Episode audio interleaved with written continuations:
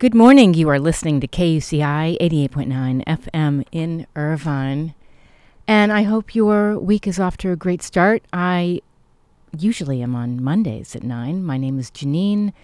And I've had this show, Get the Funk Out, since 2011. If you're not familiar with it, you can visit the show blog, which is getthefunkoutshow.kuci.org. Joining me, standing by right now, is Australian-born star with over 4 decades on Days of Our Lives, Thaao Penghlis. And he has a new podcast out, and he's going to share all the details with us right now. Good morning, Thaao. Good morning. Thank you so much for calling in. My pleasure. Before we get into your podcast and all these great things you're doing, how did you know you wanted to become an actor? At what point? You know, is there a plan? I don't know. I think for myself it was a pure accident. Really? I didn't come to America from Australia to become an actor. I came over for different reasons, mainly to get out away from the mundane life I had in Australia. I was also looking for mentors in my life. Okay. And because of that search, you know, certain people crossed my path, and I'm glad they did. I mean, it was Milton Katselas in New York, and he was the assistant to Elia Kazan, who did Streetcar Named Desire. They did some wonderful films together, and then I became his assistant, reluctantly, but I did, and I stayed with him for over 30 years. That's incredible. It's a long time. Well, you know, you learn about commitment. You learn about being a team player. You learn there's so many things you learn at school that, you know, when I went to the school in Australia, it was all told what you were supposed to learn. But once I came to America, the platform was what you want to do. And so acting is not just about acting. It's about so many different aspects to how you look at life, how you experience life, how you dance with life, and all of that comes together, and even cooking. It all becomes part of an ensemble of issues that come together as a personality, and from there you explore and you express. And so I enjoyed that. It's not an easy road, but it's been a successful road for me. You know, a lot of the actors I find now who are in their 60s turn out to be very disappointed with their choices or didn't get what they thought they would like. But I find it's all about really hard work and keeping your eye on the ball. A lot of people, I found, want to have a lot of fun first, you know. Yes. Fun for me was when I accomplished something.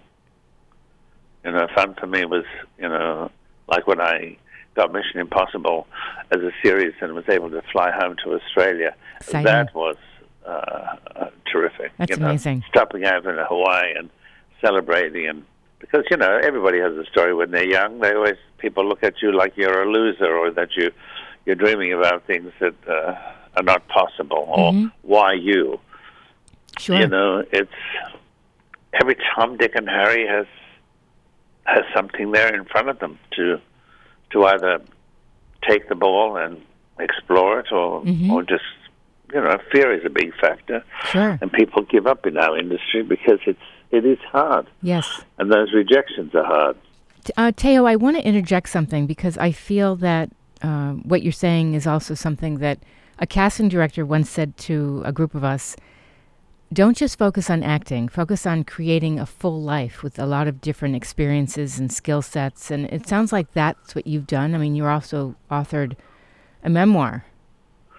Yeah, it's also a cookbook. And now with this podcast, she's absolutely right.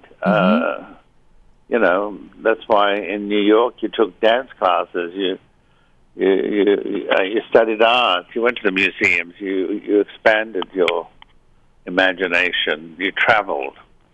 Yes. All those things are the choices that makes you either an actor or a great one or a successful one. Sure.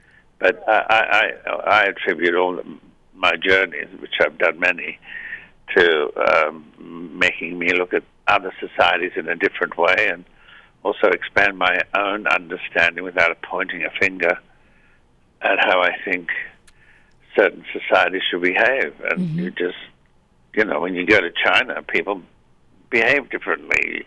In Greece or in England, it's all different. You know, someone said to me one time about Greeks, Greeks who were born in England, in Australia, or America, who have a different, a British education, are much more disciplined and dependable, whereas those who are just born in Greece, they don't have that discipline, their timing. You know, because one thing about being an actor, you have to understand timing. Sure. Not just what time you arrive on the set, but also the timing of the dialogue you're delivering, you know. Yes, with your scene partner. Yeah, and, you know, some actors throw the ball back at you when you are expressing things, and others just hold on to it. I mean, it's interesting who you come across and who you work with. Some actors are just wonderful. My thing is make sure the actor's comfortable with you, so yes. you find something that you have in common. So, Thaao, what was it like being on Days of Our Lives for more than 4 decades? Well, I've had some really good shows. I've had some shows that are so exaggerated, I found it hard to make it realistic.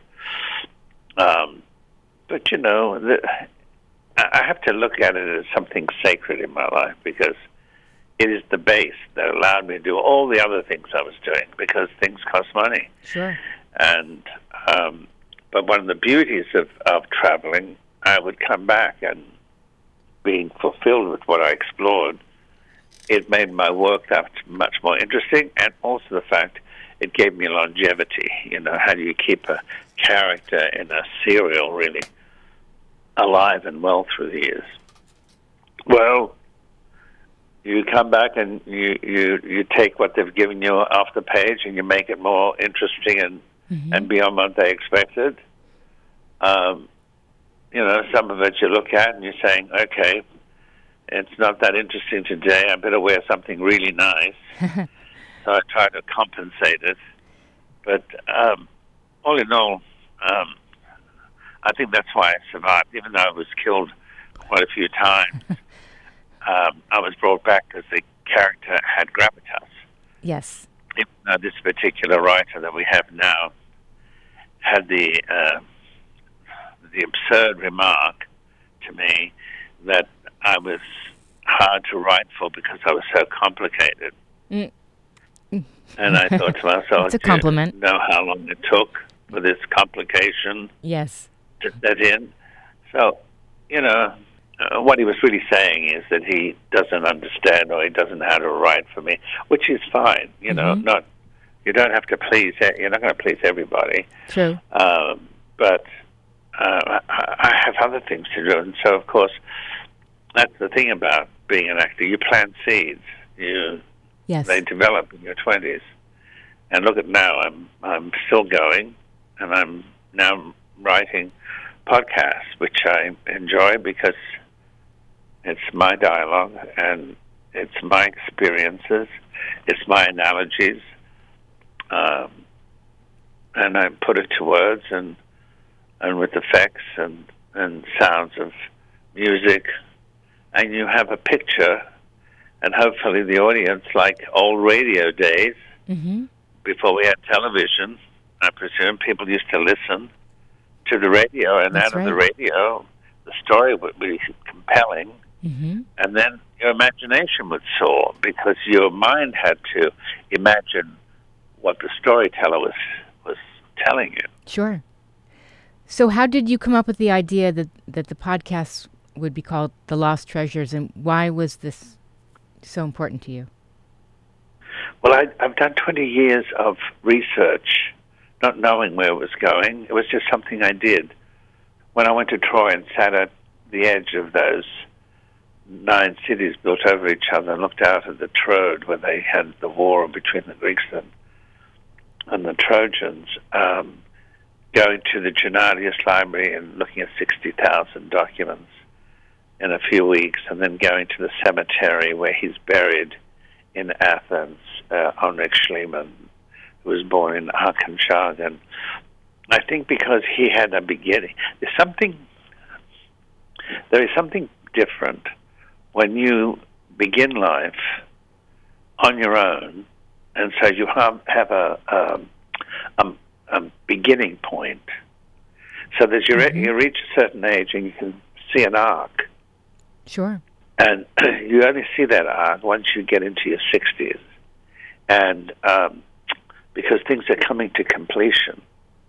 And what do you do after that? It's called retirement. Mm-hmm. Or, if you're curious enough, it continues. But this was a subject that I felt after reading 9 books and then going into his palace, private tour of it, I felt I got to know him, and I started to write about him. And then I had all these notes, and I thought, there's a story here. And then someone said, you should do a podcast on this. And I thought, what's that? Mm-hmm. No, it makes perfect sense. And then I find out, what it is, and I show it to my agent, and so standing there in the studio and reading, telling a story, it's like you're sitting around the fireplace and telling a story like parents did to their children. It's the time of fairy tales where people love happy ending stories and or stories of treasures. People always love treasures. Raiders of the Lost Ark.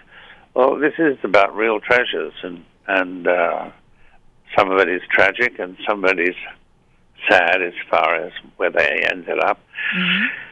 But getting there, and so I realized I had a trilogy on Homer, and so I flew to Cephalonia last year because I wanted to find out where is the true island of Ulysses, because it's certainly not the one of today called Ithaca. Okay. And so I met with explorers and archaeologists, and for a day there, I thought I was one of them. I was walking up and down mountains and looking at ancient grave sites, and then interviewing a man called Crawshaw, who was the head of it, and came back with stories. And so I just got back from Turkey. I want to go back because there are stories there, because it's part of my ancestry, Greeks in Constantinople. Sure. But this one, it's I learned about something called a through line, which is what is the synopsis of this? What is the through line from beginning to end? Mm-hmm. What is this story about? Okay. And so it's romancing your audience. It's keeping them interested. I went to USC the other day. It was so wonderful to be talking to these young students in film school and talking to them about story. It's great. How important story is. And let's face it, we don't have great stories anymore these days with films. People who are making the choices haven't lived. I mean, long enough. Have you seen how many movies there are on Netflix and all the rest? They just keep going, and then you're going, oh my God, we're in the middle of a supermarket. There's the great one. Yeah. Because I came out of the golden age of films. Mm-hmm. When you could walk through MGM in Hollywood and going, oh my God, all these incredible actors who remain because their persona was just extraordinary. Yeah. I feel that you could teach a great class, again, going back to, have a non-linear, full life of different experiences, because here you are, in this next chapter of your life, and it's so meaningful. I mean, I was reading that you always dreamt of becoming an archaeologist, and here you are doing this podcast. Yes. I always wanted to dig and find something, and I have twice. There's just something about walking in a tomb that is over 4,000 years old and being the first one to walk in. Amazing. And then discovering some ancient art in the sand in Egypt. There's something wonderful, unique about that. Climbing the fences of places where they say do not climb over because, like the island of Delos in Greece, which was one of the most famous ports in the ancient world. I just started digging because I just wanted to find something, and I found these jewelry, these perfume bottles and everything, and I thought, wow, just touching them, haven't been touched since all those thousands of years. And then I just buried them again and climbed over the fence, and that was my satisfaction. And that was it. What's that? I said that was it. Yes, it was the discovery. Mm-hmm. I have my own objects that I've bought over the years that have, each piece has a memory. I remember through COVID when everybody was in their state of mind and had to go within and find out, I haven't done much, or I'm not about much, or I need to read more or study more or observe more. I've found that each object that I collected through my many years had a story. So each piece has a story, and when I let all this go and give it, my brother says, "Oh, why don't you just sell everything?" And I'm going, "No, you sell my memories? No." Wow. How about passing the memories? I mean, yes. It's nice to point something. Oh, that was my uncle's, or that was my grandmother's. Yes. I mean, people don't understand until they receive it and they realize there's a memory to it and a story to it. So, absolutely. To me, podcasts, I've written some nice short stories, which I've enjoyed. But it's, it's all part of being kind to yourself, mm-hmm. and allowing your mind to feel alive and festive and available. Yes. It's sad when you see people forgetting. But to me, it's all about exercising your mind. Oh, I agree. I mean, you want to stay mentally active and do things that will nurture those memories and get those memories out there, so other people can learn about them. Absolutely. Inspire people. Mm-hmm. That's why I said my podcast, I want to romance an audience. I want them to feel they're in it with me. I want to know that when I go through a door, and suddenly this classical piece is playing in this 19th century house, that they're in a period, they're in a time, you're transported, That's why, how do you tell stories? That's the other art form, is how you tell a story. I realize sometimes at dining tables, it's like the watering hole where your guests sit around and everybody talks about their stories, but not much to tell in Hollywood, I'm unhappy to say. But it's interesting how people don't listen. They interrupt. They like to interrupt. And you can see where the egos are playing, where people think the attention's too much on you, or they want to take the attention away. There's an art in telling stories because you have to also listen to your audience. Yes. But this, to me, it's, you come out on a stage and you look out to your audience and see who's there, who's taken the time to come to see you. Mm-hmm. And it's an amazing technique, is that by doing it, you bring everybody else on stage with you. They feel like they're part of something. Sure. But if you just go up, like I've seen at Greek balls that I've hosted, where the priest gets up and he just talks because he's talking. Mm-hmm. He doesn't know that the audience is not listening, and he doesn't care that they're not listening. He's just getting his oration out. Yes. And to me, when you have to follow that, you look at everybody, and just by looking at them, it's amazing how they'll put their knives and forks down and then say, oh, I have to listen here. Sure. But then you better have something that makes them want to listen. So you start with something inspiring, mm-hmm. something they've not heard before. As I always say, a wise man once told me. So it's communication's very important. It is. I was going to add to that one of the I took this incredible class years ago, and one of the things I was taught was when you're speaking to a group, get their attention, make it relevant, give them satisfaction in what you're telling them. And I love what you said, because I know I never enjoy just listening to a talking head. I like people to engage with me and feel that, you know, they're connecting with the audience. That's so important. Yeah, and how do you know the audience is listening? Well, as you know, there's too much movement about. People are getting restless. True. They feel like they need to do something else. Or sometimes something you're saying is upsetting them because it's personal. Right.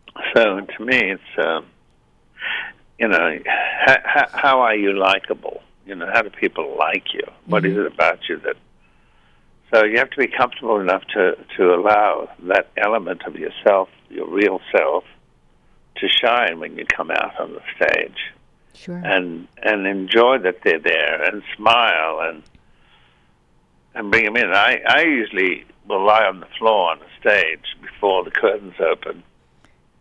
You do. And I will meditate, and I will see the audience in the auditorium, and then imagine in my mind that I've brought them up on stage, so that when I come out, I've already achieved that psychologically, and so it always works for me. It's just something I learned when I was doing a play at the Geffen Theater here in Los Angeles, because I knew it was going to be a difficult evening. The director was sick, and it was opening night, and I knew it was, and not everybody was ready. Was that your way of grounding yourself? Yeah, it's you always want to be ahead of an audience. You don't want them to anticipate you. You know, it's like in conversation. If somebody knows what you're... Yeah, I already know that. You know, there's nothing worse than someone saying to you, yeah, you've already told me that. I've already heard that. Now, you want to tell them like they've never heard it before. Sure. Yeah. It's how you interpret something. And, you know, sometimes you do bear when people tell you stories they already told you, because you can see that they're enjoying telling that story. But you don't remind them you already told them that, you know. True. It's... That's okay. That's not the first time that's happened, Thaao. Don't worry about it. That was from my computer. Oh, it's fine. I want to give listeners some information on where they can listen to your podcast and find out more about you. You are on Instagram, Lost Treasures Pod. You're on Facebook. I put the links, all the links actually, up on the show blog, which is getthefunkoutshow.kuci.org. And I bet listeners will not be in a funk after they listen to your podcast. Sounds so interesting. And your Spotify. Links. And your Spotify, okay. And Amazon and Google. Okay. Yeah, there's going to be a fourth episode. The first three, really interesting discoveries about these treasures and where they are. They're not... the first one's not available in America or in Greece. They were stolen during the Second World War. But the fourth one really is why I wrote the podcast, and I talk about where they tried to kidnap me at the pyramids, or where Hezbollah, when I was in southern Lebanon exploring Alexander the Great, where they grabbed me out of the car and threw me against the wall, accusing me of being an Israeli spy. They had hung two guys the day before, but it was the United Nations man who saved me, who recognized me from Mission. And but I went through some obstacles in my life, and so I wrote about those things and the reason why I decided to do these podcasts. Is a great story, which I won't talk about now, but it's a great story about how I decided these stories I know are so good that there's no reason to die with them. You know, we must share things. And yes. I thought, you know what, for those people who can't travel, for many reasons, for those of us who have, and I'm blessed because of it, have things to talk about. I don't travel as a tourist. That's the difference. Sure. I travel because I want to find out what I don't know. Mm-hmm. And so... That's that archaeological mindset. Your archaeological mindset is right there. Yeah. Yeah, I mean, I don't look at a rock. It's that someone said, oh, if you want to see fine rocks, you can find them anywhere. And you think to yourself, oh, my, you have no imagination. Could you imagine who was standing, who was fighting? If you know the history, mm-hmm. these rocks, you know, it's like when you go to monasteries, those stones, they breathe prayers. There's so many prayers that have been said within that vicinity. So when you're traveling in these ancient sites, there's stories there. If you're willing to listen, yes, there are stories. Fantastic. So use your imagination, because that's how you keep young, and that's how you make your life more interesting, so that, you know, when you get into your 60s and 70s, you're not bored with who you are because you just read the headlines. You have to go beyond the headlines. I mean, you can see that in the way people are judging. Yeah. Our president now, you know, it's people who just read headlines, and you're going, you know, opinions are so cheap, and so, you know, take the responsibility, learn the facts about life, learn the facts of people who lived before you. Yeah. They have something that they've left behind. It's up to you to discover it. I will leave you with this, though. I agree. I was fortunate to get a fellowship. We studied ageism, and people need to see older adults as human capital, and they have such gifts to teach us. Oh, you're absolutely right. And, you know, when you get there, you realize how true that is. Mm-hmm. But I knew that when I was young, because I had people who were much older who were imparting things to me. And it really allows you to understand respect. I don't understand. It's bloody Hollywood in the way it sets its products and everything, that everybody has to be young. Mm-hmm. And you look at that guy who's 72 on Bachelor. Oh, yes. And you look at that, and you look at the ratings. There are people out there that don't understand. That's why the young ones are in charge of the industry, and they don't know anything beyond themselves. I mean, how do you make decisions about life in your 30s? You're just starting. Ooh, unfortunately, we lost Thaao, and we do have to wrap up. So let me just tell you where you can find out more about him. Thaao is spelled THAAOPENGHLIS.